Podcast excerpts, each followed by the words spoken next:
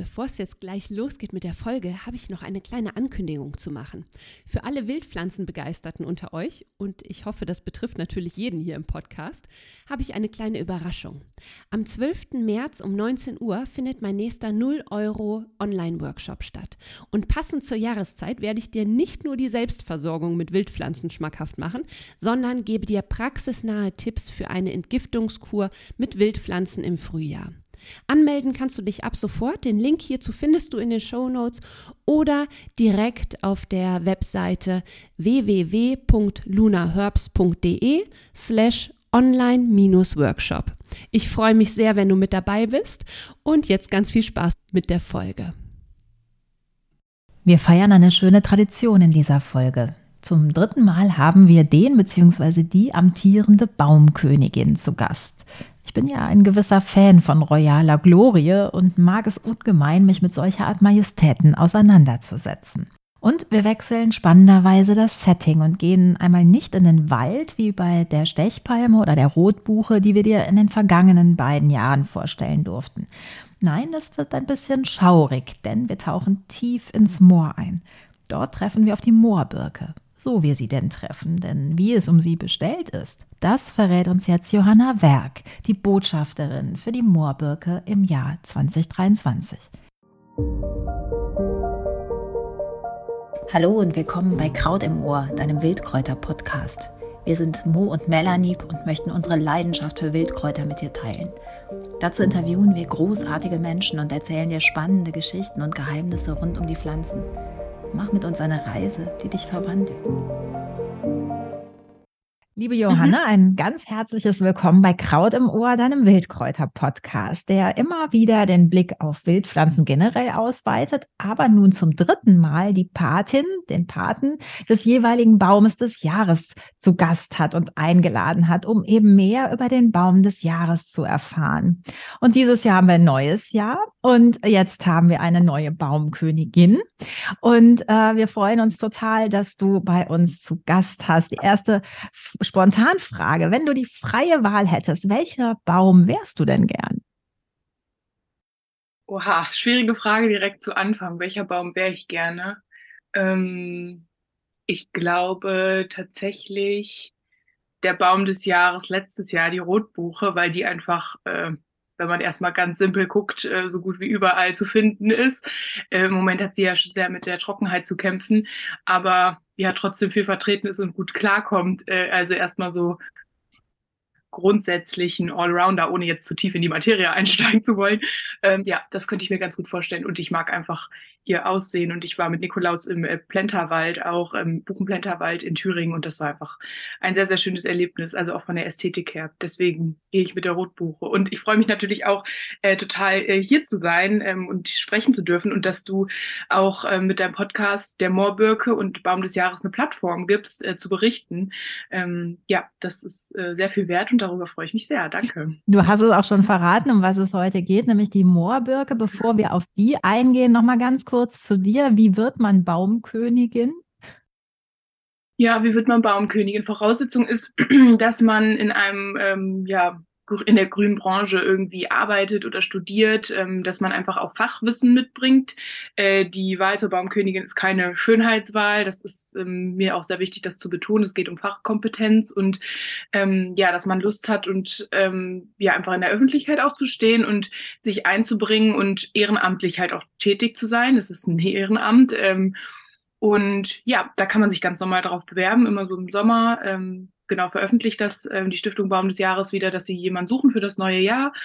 Und dann kann man sich bewerben und ja, dann also läuft so ein Bewerbungsverfahren und ähm, genau, die Zuständigen machen sich da ein paar Gedanken drüber und führen Gespräche und ja, dann äh, kann man von sich überzeugen. Genau, aber du, du lernst auch was mit Wald, oder? Genau, ja. Ich studiere Forstwissenschaften äh, an der Universität in Göttingen und ähm, genau, damit habe ich natürlich schon mal die erste Voraussetzung, dass ich in der grünen Branche tätig bin. Und ja, genau, also ähm, mein Steckenpferd ist natürlich erstmal Wald im Allgemeinen. Hier geht es natürlich um einen Einzelbaum. Es gibt ja auch noch die äh, Waldkönigin in Baden-Württemberg und Sachsen und Bayern, glaube ich. Ähm, Genau, die kümmern sich dann, sage ich mal, um den ganzen Wald. Bei uns geht es ja wirklich erstmal um den Einzelbaum, aber wir haben ja auch ähm, Morphologiegrundlagen und sowas äh, im Studium, Baumphysiologie und sind dadurch, glaube ich, wirklich gut aufgestellt und ähm, ja, bewegen uns ja mit dem Ehrenamt auch sehr viel im Bereich des Waldes, aber halt auch, es geht auch um Stadtbäume. Also das ist auch wichtig dabei oder auch der Stiftung wichtig, dass es eben nicht nur um den Wald geht, sondern eben auch um den Baum als solches, genau. Genau, es gibt die Baum des Jahres Stiftung, die diesen Titel eben Jahr um Jahr, ich glaube seit den 80er Jahren sogar schon ähm, verleiht. Und ähm, was, was heißt das? Also was soll dieses Amt? Das ist ja mehr als ein PR-Gag oder ist es genau das? Genau, also seit 1989 äh, wird der Baum des Jahres ausgerufen von der Stiftung Baum des Jahres. Und seit 2011 gibt es eben dieses ähm, ja, Ehrenamt der deutschen Baumkönigin.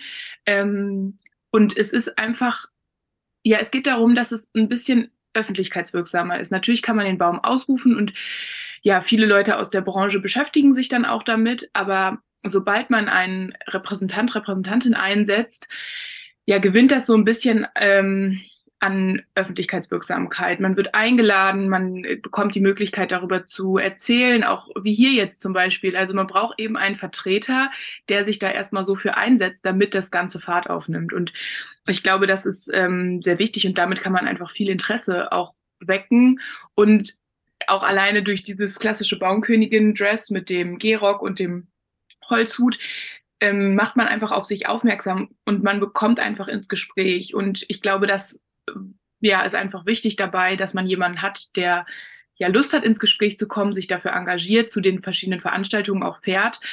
Wir sind da alle ehrenamtlich tätig und ähm, das können eben die anderen nicht auch noch leisten, dass sie dann immer so als Repräsentant ähm, ja mitarbeiten. Also die sind natürlich auch bei vielen Veranstaltungen mit dabei, aber es ist schon, glaube ich, für ja die Öffentlichkeitswirksamkeit wichtig, dass da eben eine Person ist, die da im wahrsten Sinne des Wortes den Hut auf hat und so ein bisschen erzählt und referiert. Und ähm, ja, ich mag das tatsächlich auch äh, eher, äh, wenn man sagt Repräsentantin oder Botschafterin als äh, Baumkönigin. Das äh, ist irgendwie ein sehr großer Titel. ähm, mir geht es darum, Repräsentantin zu sein, Botschafterin für den Baum und mit dem einhergehenden Habitat. Und ähm, ja, Genau. genau, und das Jahr ging ja echt in die Vollen los. Also ich glaube, ne, mit der Grünen Woche, du bist direkt auf den Bundeslandwirtschaftsminister gestoßen. Also es ist ja auch keine kleine Geschichte. Also dafür, dass man ja sozusagen direkt die Feuerprobe vor sich hat. Was, äh, das heißt, äh, in den nächsten Wochen und Monaten erwarten dich dann weitere ja, Termine, wo du Bäume pflanzt, die Moorbirke zum Beispiel. Genau, also ich muss sagen, ähm, ich war schon echt aufgeregt vor der Ausrufung ähm, vom Baum des Jahres. Das war in der Landesvertretung in Baden-Württemberg äh, oder von Baden-Württemberg in Berlin, so gesagt. Und ähm, genau, da war eben Cem Özdemir auch da als unser Schirmherr ähm, vom Baum des Jahres. Und ich dachte mir einfach nur so, okay, wenn du das jetzt gut machst und überstehst, dann hast du erstmal das äh, Schlimmste ist fies, weil das war ja keine schlimme Sache, aber das, ja, das Aufregendste hinter dir und genau, und dann kann erstmal nicht so viel kommen, was einen erschüttert. Und so war es tatsächlich auch, ähm, wenn man das einmal so gemacht hat und da gesprochen hat vor vielen ähm, ja, einfach wichtigen Vertretern auch der Branche, die da waren, um dieser Ausrufung irgendwie beizuwohnen, dann hat man schon mal ähm, ja, echt was Cooles gemacht. Und dann waren die anderen Veranstaltungen, die jetzt bisher so waren, auch nicht mehr so schlimm, weil man dachte, okay, wir sind alle Menschen und wir kommen alle aus demselben, äh, aus derselben Branche und ähm, haben ähnliche Interessen und können uns einfach ganz locker austauschen. Das äh, war ein gutes Learning für mich, genau. Und ähm, ja, was kommt jetzt so auf mich zu? Ich habe hier schon auch so ein paar Pflanzungen jetzt, auch mit Kindern. Ähm, ursprünglich ging es ja auch bei der Stiftung mal darum, oder auch immer noch, aber da setzt jeder Botschafter oder Botschafterin auch so seine eigenen Akzente, ähm, wo man irgendwie hingeht und was man beiwohnt, was einem wichtig ist. Auch natürlich mit seinem eigenen Fachbereich, aber ich gehe auch zu Pflanzungen mit Kindern, ähm, weil ich das auch einfach cool finde, um so ein bisschen zu sensibilisieren der Naturentfremdung der ja, Kinder und Jugendliche, die ja doch auch da ist, entgegenzuwirken. Und ähm, ja, genau, das kommt auf mich zu. Dann habe ich auch noch ein Treffen im Ausschuss vom äh, Bundesministerium für Ernährung und Landwirtschaft. Das finde ich total cool, weil das einfach mal eine Veranstaltung ist, wo ich wirklich über die Interessen um den Baum und um den um das Moor, weil es einfach so das wichtigste Habitat ist, äh, in dem der Baum vorkommt, äh, erzählen kann und man wirklich noch mal so meine Hoffnung, äh, wirklich in den fachlichen Austausch treten kann, weil viele Veranstaltungen doch auch eher repräsentativ ist, sind und man eben Fotos zusammen macht, was auch alles nett und gut ist und es lässt auch Platz für Austausch. Aber oft ist es eher von Zeitdruck geprägt, gerade für die Politiker. Und ähm, ja, deswegen ähm, freue ich mich auf diesen Termin auch wirklich. Und dann äh, habe ich zum Beispiel noch einen Fernsehauftritt äh, im Fernsehprogramm Alle Wetter. Das äh, wird bestimmt auch eine ganz spannende Erfahrung. Äh, das ist ja nur so eine kleine Sendung, aber okay, ich will es jetzt auch nicht degradieren, aber ähm, das ist einfach für mich eine spannende Sache und alles, also überall, wo wir eingeladen werden, es bietet uns einfach eine Plattform zu erzählen und unser Projekt und, und den Baum des Jahres bekannter zu machen und es weiterzutragen. Deswegen nehme ich das auch gerne an. Ähm, auch Einladungen zum Tag des Baumes und Tag äh, des Waldes auch im März und im April sind einfach wichtig, weil ja so ein besonderer Stichtag einfach auch äh, viel Öffentlichkeit nochmal so zu sich holt.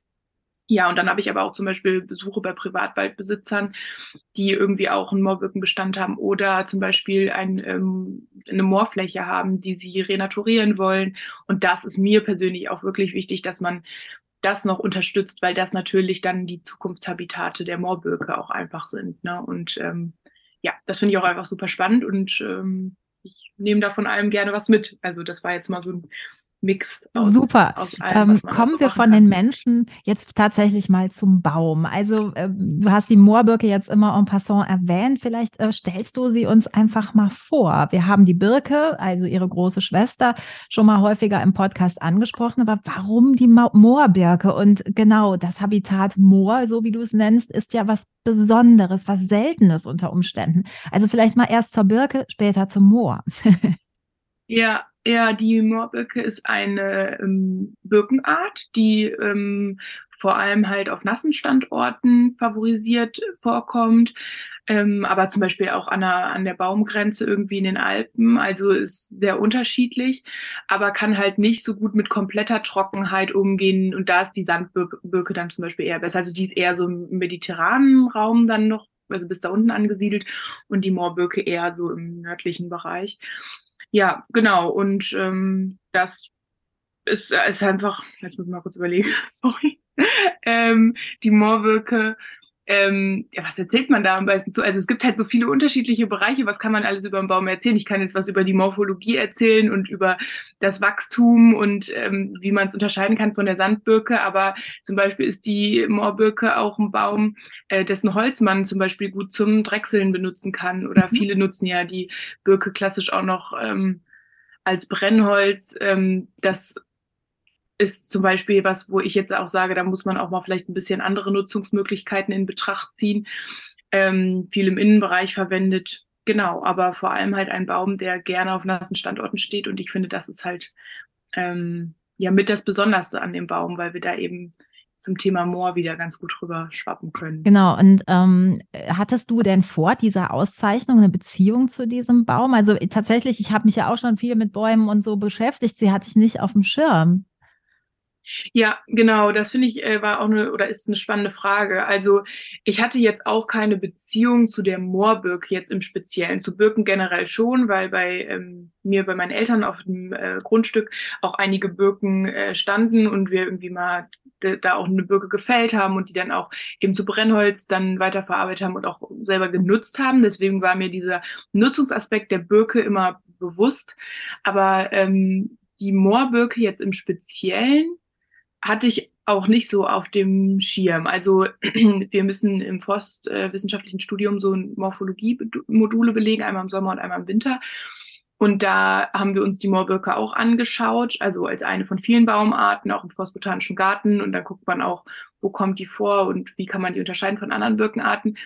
Aber da war sie halt so eine von vielen Baumarten, die man dann eben behandelt hat, mit denen man sich beschäftigt hat. Aber Jetzt ist sie ja wirklich so der Special Baum, auf den äh, mein Blick da so äh, fokussiert ist. Und ich finde es total schön, weil man echt viel damit gelernt hat und sich mit einem Baum mal so speziell auseinandersetzt und viel darüber lernen kann. Und das ist einfach eine Riesenmaterie. Also deswegen sagen wir vom Baum des Jahres auch, oh, für den ganzen Wald Interesse zu wecken und dafür zu sensibilisieren, das ist ein Ökosystem, das ist so vielfältig, da gibt es so viele Details, da gibt es so viele Zusammenhänge. Aber für den Einzelbaum zu sensibilisieren, das ist schon mal so der erste Step und damit kann man mal anfangen. Und ähm, ja, da gibt's schon äh, sehr, sehr viel zu entdecken. Deswegen ähm, super spannende Baumart und äh, ja, konnte ich jetzt auf jeden Fall schon viel ja, viel zu lernen und ähm, gerade das Thema Holzverwendung finde ich jetzt echt wichtig, wenn man da mal an den Baum denkt, weil da auch immer noch so Versuche und Forschung stattfinden mit der Moorbirke und der Sandbirke im Vergleich. Und da zeigt die Moorbirke halt absolut Nutzungspotenziale und dass, wenn man waldbaulich so ein bisschen umstellt und sie nicht nur als Pionierbaumart sieht, sondern sie auch mal gezielt in Beständen fördert, dann äh, kann sie auch wirklich gute Holzqualitäten erzielen und dann kann man sie auch gut nutzen. Und ähm, ja, das finde ich einfach super spannend und ja, genau vom Nutzen vielleicht aber auch zum Schützen. Jetzt sind wir wieder bei der Frage, okay, wie kann ich aus einem Baum was machen? Aber du hast ja das Wort Moor erwähnt. In meiner Naivität glaube ich, dass die Welt wärmer wird wegen Klimawandel und ähm, Moore und Sümpfe unter Umständen auch von der Austrocknung bedroht sind. Jetzt sagst du Moorbirken, ja, dann stellen wir die in den Wald. Aber gibt es überhaupt noch feuchte Standorte? Ist sie bedroht ja. sogar? Mhm. Also ähm, wenn wir jetzt erstmal über das Thema Moor reden und dann über die, die Relation mit der Moorbirke an sich. Es ist eben so, dass 90 Prozent unserer Moore hier in Deutschland ähm, trockengelegt sind oder die ja. ursprünglich mal Moore waren. Und das ist wahnsinnig trockengelegt weit, ne? Das ist, das ist super viel und das äh, wurde eben gemacht, um landwirtschaftlich nutzbare Flächen zu schaffen. So, ähm, gut, ich verstehe den Ansatz, aber leider ist das echt blöd gelaufen, weil diese Trockenlegung einfach sehr viel CO2 ähm, freisetzen. Und da geht es halt einfach erstmal darum, dass man das stoppt, wieder vernässt, damit nicht noch mehr CO2 äh, freigesetzt wird. Da geht es jetzt gar nicht mal darum, erstmal eine Quelle zu schaffen, sondern erstmal den Status quo erhalten, wieder vernässen, damit nicht noch mehr CO2 freigesetzt werden. Weil wir müssen uns bewusst machen, sieben Prozent der Treibhausgasemissionen in Deutschland gehen von Mooren aus. Das sind 53 Tonnen äh, CO2, äh, Millionen Tonnen, Entschuldigung, Millionen Tonnen CO2, die da freigesetzt werden. Und das ist einfach wahnsinnig viel. Und wenn man da eben äh, wieder vernässt und jetzt ansetzt, da diese Habitate zu schützen, dann kann man damit schon mal viel erreichen. Jetzt kommen wir zum Aspekt der Moorbirke, ähm, wo wir jetzt sprechen über Schützen und Gefährdung für die Moorbirke. Die Moorbirke, wie wir im Forst so schön sagen, geht dann erstmal hops. Die stirbt dann erstmal ab. Das Wurzelsystem der Moorbirke ist leider nicht so anpassungsfähig und flexibel, dass sie mit, diesen, ähm, mit dieser starken Wasserzunahme, die ja dann eintritt, umgehen kann. Ach so, Moment. Also wenn man sie wässert, geht sie hops, nicht wenn sie austrocknet. Nee, nee, also ist es, äh, ja gut, sie kann damit dann erstmal umgehen und äh, mit dem tiefen Wurzelwerk sich irgendwie noch Wasser doch schon auch äh, irgendwo herholen. Aber natürlich ist die Trockenheit auch nicht gut. Aber wenn man dann auf einmal so viel Wasser da ah. reinfließen ah. lässt, dann kann sich das Wurzelsystem nicht so gut daran anpassen und dann stirbt sie erstmal ab, weil das ist einfach ähm, ja ein zu schneller Umschwung. Also das ist, das geht einfach zu schnell für dieses, für diesen Baum dann. Und dadurch, dass ja aber dann sehr viel wiedervernässt wird, es ein größeres Habitat wird und eben auch Randbereiche gibt, die dann so eine Übergangszone bieten von komplett nass zu eher trockenen Gebiet wieder, ähm, hat die Moorbirke dann da einfach sehr, sehr viel Raum und ähm, kann da einen super Standort für sich äh, finden, hat da ein tolles Habitat, wo sie auch langfristig stehen kann. Wir haben ja oft das Problem, dass die Birke eher eine Pionierbaumart ist und dann soll sie bitte Platz machen für alle wirklich wichtigen Baumarten, die, also jetzt mal forstwirtschaftlich gesehen, ähm, die eben auch andere Erträge noch bringen. So, und da kann sie dann halt auch wirklich langfristig stehen. Und das ist natürlich ein guter Zugewinn. Deswegen ähm, ja, bietet das einfach sehr, sehr viele Potenziale für die Moorbirke, genau. Aber Moore, äh, macht man das, dass man Moore wieder, so, du sagst, wieder vernässt? Ich meine, dann gehen ja mhm. diese, äh, diese Flächen der Landwirtschaft auch verloren. Genau, das ist natürlich auch ein, ähm, ja, ein kritischer Punkt, aber da gibt es dann halt Subventionen für die äh, Landwirte, weil die natürlich das vorher genutzt haben äh, für ihre landwirtschaftlichen Erträge. Das geht dann nicht mehr, dann gibt es Subventionen ähm, und genau, dass das eben wieder vernässt wird und die haben natürlich dann Flächenverlust, aber es ist halt ähm, naturschutztechnisch mehr als dringlich, dass diese Flächen wieder vernässt werden. Auch mal aus dem Aspekt gesehen, dass das einfach ein wichtiges ähm, Ökosystem an sich ist Genau. und ein wichtiger Lebensraum für viele Arten und einfach eine super ausgeprägte Biodiversität da herrscht. Ähm, genau, Genau, und die, aber ja, die das genau, das habe ich gelesen, ne, dass sie eigentlich ähm, Mhm. ein wunderbares, du sagst immer so schön Habitat, das ist ein schönes Wort, äh, aber eben ein, ein Teil eines Ökosystems ist, was wahnsinnig artenreich ist. Ja, genau. Und ähm, genau, Wiedervernässung, da gibt es eben die Moorschutzstrategie von der, vom Bundesministerium für Ernährung und Landwirtschaft und glaube ich sogar in Kombination mit dem Umweltministerium, ähm, die eben sich dann dafür einsetzen, dass äh, Moore eben geschützt werden und halt auch äh, Renaturierungsprojekte angeschoben werden. Und ähm, ja, da gibt es auch gezielte Bestreben, auch ähm, zum Beispiel kenne ich jetzt einen konkreten Fall, wo auch im Privatwald ähm, Moor wieder vernässt werden soll, die sich dafür einsetzen und ähm, genau da eine klare Bestrebung ist und da das möchte ich natürlich gerne unterstützen und ähm, weiß noch nicht, wann der Termin ist, aber da freue ich mich auf jeden Fall drauf, dahin zu fahren und mir das dann anzuschauen, weil das ist echt super wichtig und äh, um sowas kümmern sich halt auch äh, viele Landesforstverwaltungen. Also ich weiß, dass äh, die schleswig-holsteinischen Landesforsten zum Beispiel da ähm, mehrere Projekte am Laufen haben, da ähm, Moore zu renaturieren und ähm, ja, da muss man dann halt nur erstmal diese ganzen ähm, Röhrchen, die man da quasi früher eingebaut hat, ähm, zur Entwässerung erstmal wieder ausgraben und alles rausholen, bis man da halt richtig wieder vernässen kann. Und das Hm. ist halt wirklich ein Aufwand, aber ähm, Mhm. ein Aufwand, der sich unumstritten lohnt, ja. Was können wir alle denn ähm, zu, zum Schutz der Moore beitragen? Also ich, ich komme aus dem Westen Deutschlands, dann in der Nähe ist das Hohe Fenn, ja eine auch alte, große Moorgegend. Das ist auch äh, eine, eine irre, unheimliche Gegend manchmal. Und mich hat das als Kind immer fasziniert, eben ne, übers Moor zu gehen. Ähm, aber was könnte ich jetzt als Einzelmensch tun? Viele Moore werden ja auch noch aktiv abgebaut. Also jetzt mal ab vom äh, nur davon, dass sie trockengelegt werden, auch dass abgebaut wird, eben dieser Torfabbau stattfindet. Und eine erste ähm, Handlungsempfehlung, die man da aussprechen kann, ist auf jeden Fall eben zum Beispiel keine Blumenerde zu kaufen, die mit Torf angereichert Mhm, ist. mhm.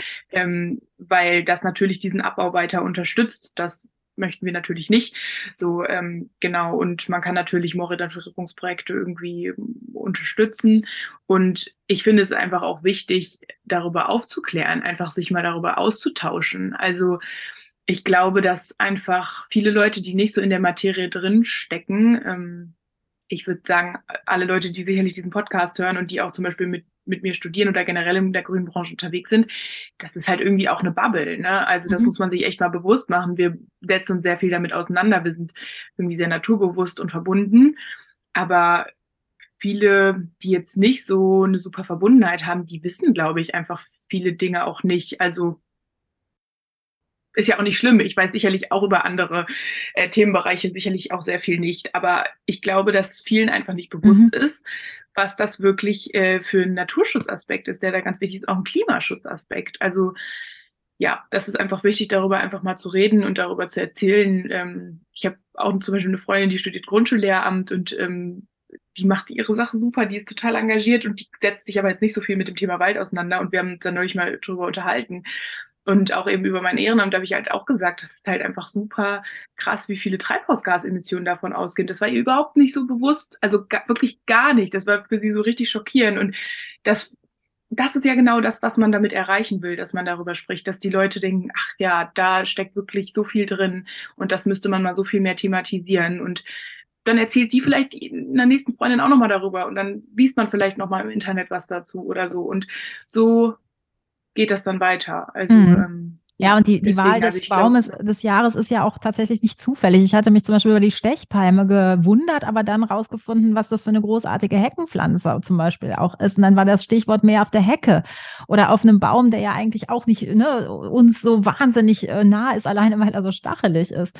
Bei der Buche, okay, da hat man immer so ein positives Bild gehabt, aber wie bedroht er auch durch die Trockenheit, du sagtest das eingangs ist, ist eben auch, finde ich, letztes Jahr dann nochmal klarer geworden und jetzt eben umgekehrt, ne, Klimawandel, Moortrockenlegung, Moorbirke, finde ich auch sehr geschickt gewählt sozusagen. Ähm, ja. Ja. also ich bin ein großer Birkenfreu, eine Bir- Birkenfreundin. Ähm, die Frage, die mich jetzt noch beschäftigt, ist, kann ich die Moorbirke denn ähm, genau wie die äh, andere Betula, ähm, die Hängebirke, auch so als Heilpflanze nutzen? Und wenn ja, wie? Was hast du da Ideen oder Tipps?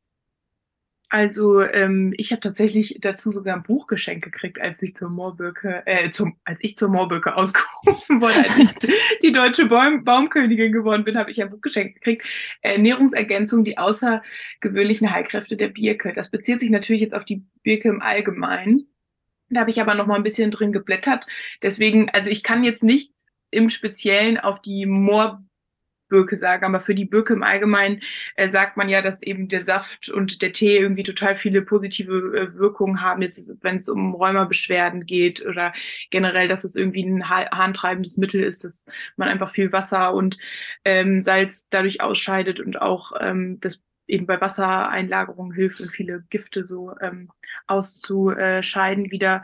Ähm, genau. Und die, dieser Birkensaft ist irgendwie ähm, so ein total spezielles Ding auch in Finnland, weil natürlich da auch viel mehr Birken vorkommen. Und ähm, ja, genau. Und dass dieser Birkensaft eben auch viele Spurenelemente enthält, die, die gut für den Menschen sind, die man sich zuführen kann.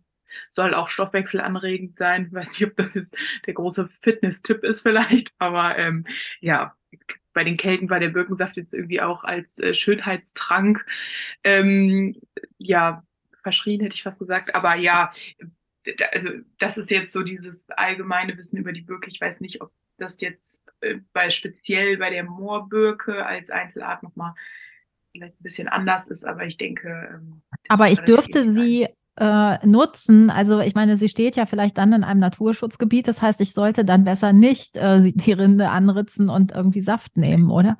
Ja, also ach so, genau. Wenn wir jetzt davon ausgehen, was ich jetzt persönlich mit der Moorbirke machen kann, dann sollte ich das lieber lassen. Das stimmt. Also okay. ich, äh, genau, häufig haben wir eben Moorbestände in äh, Naturschutzgebieten, ähm, wo wir natürlich diese Nutzungsmöglichkeiten dann nicht haben. Aber ich glaube, wenn man da ganz großes Interesse dran hat, dann kann man sich äh, da irgendwie anders behelfen und sich das äh, beschaffen. Genau, ähm, und ich meine, genau, ansonsten. Aber selber würde ich da nicht losgehen. Genau, die Birken ja auch nochmal auf Halden oder so. Also das hm. kann man sich ja sonst auch äh, woanders vielleicht noch ähm, organisieren. Ähm, genau, ansonsten empfehlen wir an der Stelle natürlich nochmal unsere, unseren Birken-Essay, der sehr, sehr schön ähm, nochmal alle Eigenschaften der Birke auf sehr lyrische Weise zusammenfasst, wer sich dafür nochmal interessiert. Vielleicht abschließend, äh, was möchtest du unseren HörerInnen für dieses Jahr als ja, Botschafterin der Moorbirke noch mitgeben?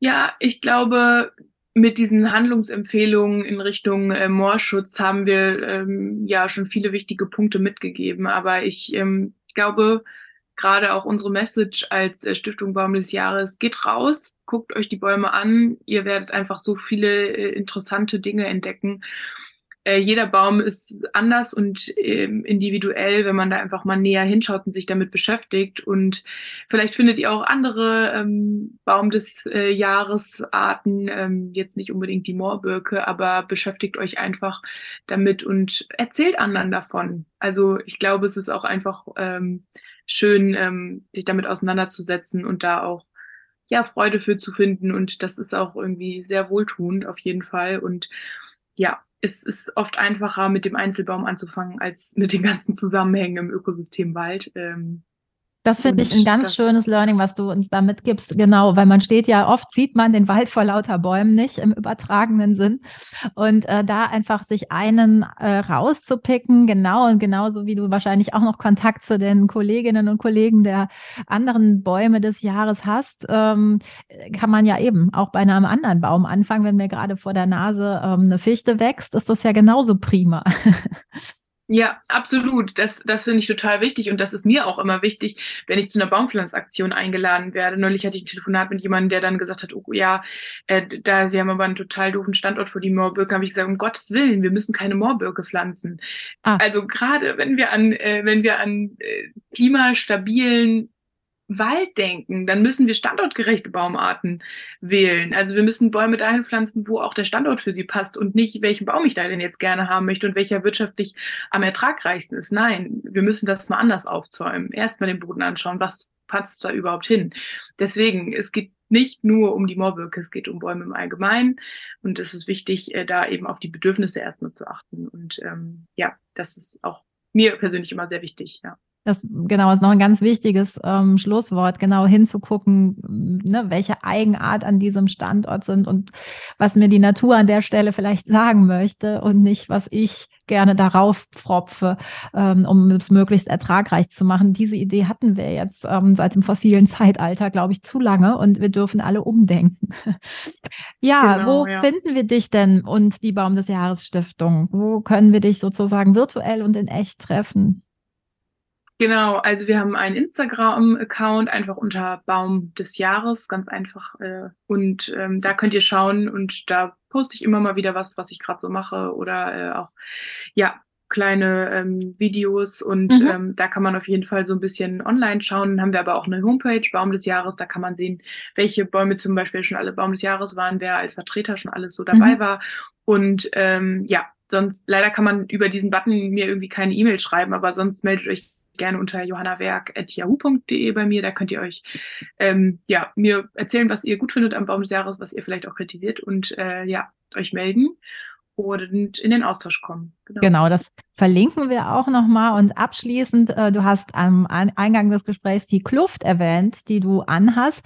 Der Nikolaus hatte ja auch einen ganz großartigen äh, Mantel und ich glaube auch einen Hut auf dem Kopf, der irgendwie mit dem Baum des Jahres dann zu tun hatte. Bei dir ist es ein Baum, äh, ein, ein Hut aus einer Rinde, was natürlich bei der Birke sehr nahe liegt. Ähm, wie hast du den selber gemacht? Wie kommt man dann zu diesem Accessoire? Tatsächlich äh, hat der Hut jetzt erstmal nichts mit der Moorbirke an sich zu tun. Also Aha. wir haben drei verschiedene Hüte äh, ah. vom, vom der Stiftung Baum des Jahres, die unterschiedliche Größen haben. Ah. Genau, dann kann man nämlich schauen, äh, welcher, welcher Hut da am besten passt. Und ähm, genau, der also hat nämlich leider nichts mit der Moorbirke konkret zu tun.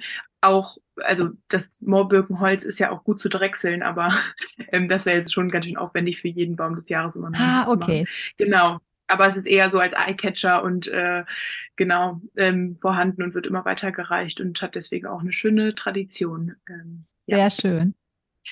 Ja, super. Dann sind wir sozusagen am Ende angelangt. Ich bedanke mich ganz, ganz herzlich bei dir, Johanna, und wünsche dir noch ganz wunderbare Zeiten in diesem Baum des Jahres Birkenjahr. Und ähm, ja, mögen die Moore erhalten bleiben. Ja, das ist ein äh, schöner Schlusssatz. Das äh, ist auch mein großer Wunsch. Und ähm, ja, es wird sicherlich noch ein spannendes Jahr. Ich freue mich auf alles, was kommt. Und ähm, ja, freue mich auf alle Menschen, denen ich so begegnen werde und äh, freue mich über den regen Austausch. Genau. Dank an dich fürs Zuhören und höre super gern auch nochmal die anderen Tracks mit Nikolaus Fröhlich, der Baumkönig in den Jahren 22 und 21 gewesen ist. Hier gibt es spannende Infos zur Stechpalme bzw. zur Rotbuche. Bleib also gern dran und abonniere Kraut im Ohr. Und wenn du noch mehr Kräuterwissen zu dir nach Hause holen möchtest, dann melde dich zum Newsletter von Melanie an. Hier bekommst du exklusive Downloads, Rezepte und noch mehr geballtes Kräuterwissen zum Nachlesen. Ich gehe jetzt mal Birkenblätter suchen. Auf bald, deine Mo.